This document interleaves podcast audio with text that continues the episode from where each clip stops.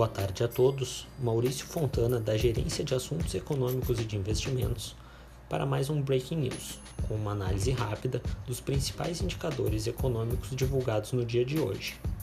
No exterior, logo pela manhã, o Banco Central Europeu anunciou sua decisão de política monetária mais recente, mantendo as condições de política monetária estáveis em relação ao que já vinha acontecendo. Além disso, a decisão mostrou um ajuste da orientação futura de política monetária para alinhar-se à nova meta de inflação simétrica de 2%, quando antes o Banco Central Europeu trabalhava com meta pouco abaixo de 2%.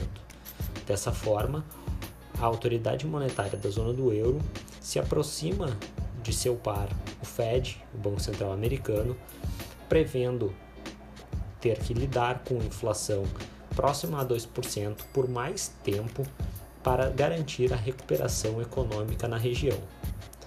Nos Estados Unidos, tivemos dois dados bastante importantes. Os pedidos de novos seguros-desemprego nos Estados Unidos somaram 419 mil na semana passada. O número veio acima do consenso de mercado, que esperava solicitações de 350 mil.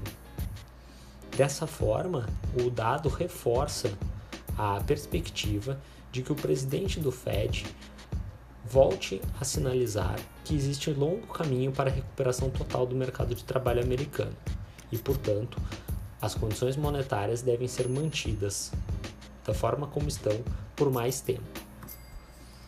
Outro dado sobre a economia americana, o Índice de Atividade Nacional do Fed de Chicago conhecido como CFNAI, diminuiu para 0,09 pontos em junho, após marcar 0,26 pontos em maio. A leitura veio abaixo do consenso de mercado, que apontava uma medida de 0,3 pontos para esse mês. De volta à zona do euro, vimos que o índice de confiança do consumidor para a região recuou de menos 3,3 pontos em junho para menos 4,4 pontos em julho, de acordo com informações preliminares da Comissão Europeia. Esses foram os principais indicadores do dia até agora.